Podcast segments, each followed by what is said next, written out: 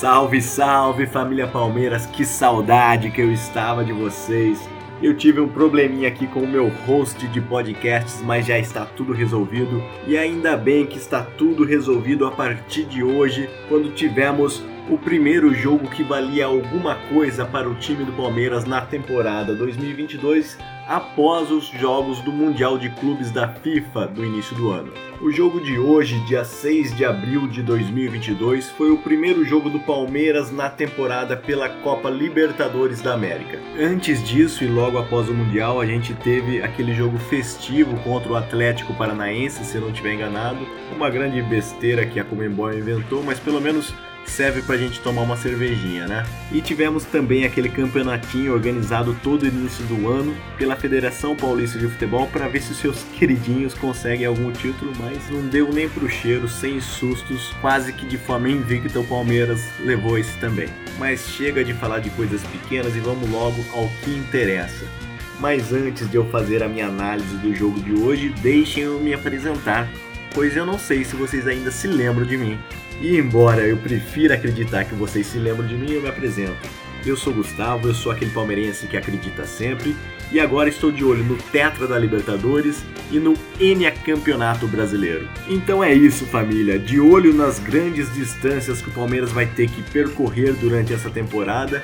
A comissão técnica portuguesa do Palmeiras mandou um time misto a campo mas não houve sustos. E antes dos 10 minutos, Eduardo Pereira, o baixola Dudu, já tinha deixado sua marca após bate-rebate na área adversária. Aos 13 minutos a gente teve um destaque daqueles que só se vê em Libertadores da América, meu amigo. A bandeirinha de escanteio foi quebrada ao meio pelo árbitro auxiliar e o jogo precisou ficar paralisado até que algum gandula corresse buscar uma fita crepe para emendar o instrumento. Daí eu lhe pergunto, torcedor Nutella, isso você vê na Champions League? Isso você vê na Premier League? Não vê não, porque isso você só vê aonde tem futebol raiz. E viva a Libertadores da América, aleluia, amém. Porém, contudo, entretanto, todavia, voltando à partida, o Tátira até tentou equilibrar o jogo depois do gol de Dudu, mas se abriu lá atrás e o Palmeiras criou várias chances de contra-ataque mas desperdiçou muitas oportunidades de gol. Em uma dessas oportunidades, Kuzevic, que fez um bom jogo, apesar de uma falha que a gente já vai comentar daqui a pouquinho, acertou o travessão. Depois disso, o jogo teve uns 10 minutos ali de mormaço, um jogo meio morno, até que aos 35 minutos, Veiga, que estava meio sumido, acertou um belo chute de fora da área após ótima roubada de bola realizada por Mike no meio de campo. Mike, inclusive, foi outro que fez uma boa partida. Após o segundo gol, o Palmeiras continuou pressionando e perdendo um caminhão de oportunidades. E até para quem acredita sempre, o gol perdido por Gabriel Veron aos 43 do primeiro tempo foi inacreditável. Um verdadeiro pecado essa bola não ter entrado após a bela jogada de triangulação entre Veiga, Dudu e Mike, que deixou o Verón na cara do gol, mas a jovem estrela palmeirense não conseguiu finalizar de forma a balançar as redes. De qualquer forma, foi um bom primeiro tempo bem movimentado e com várias jogadas criadas. Faltou o especialista realmente para colocar a bola para dentro. A comissão técnica palmeirense também percebeu isso e no intervalo substituiu Gabriel Veron por Navarro.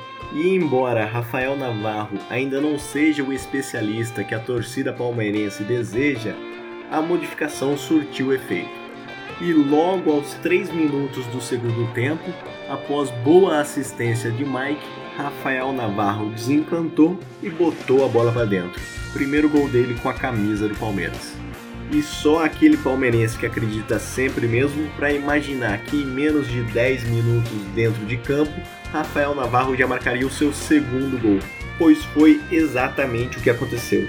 Aos 9 minutos do segundo tempo, Rafael Navarro marcou seu segundo gol no jogo e seu segundo gol com a camisa do Palmeiras após boa assistência de Wesley. 4 a 0, jogo tranquilo e aos 60 minutos tivemos mais três alterações.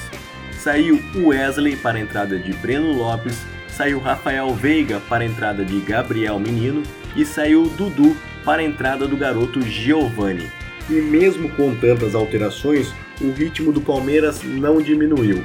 E nas duas primeiras oportunidades que o garoto Giovani teve de tocar na bola, ele conseguiu um cartão amarelo para o adversário e uma boa jogada pela direita, com drible e finalização que saiu raspando a trave.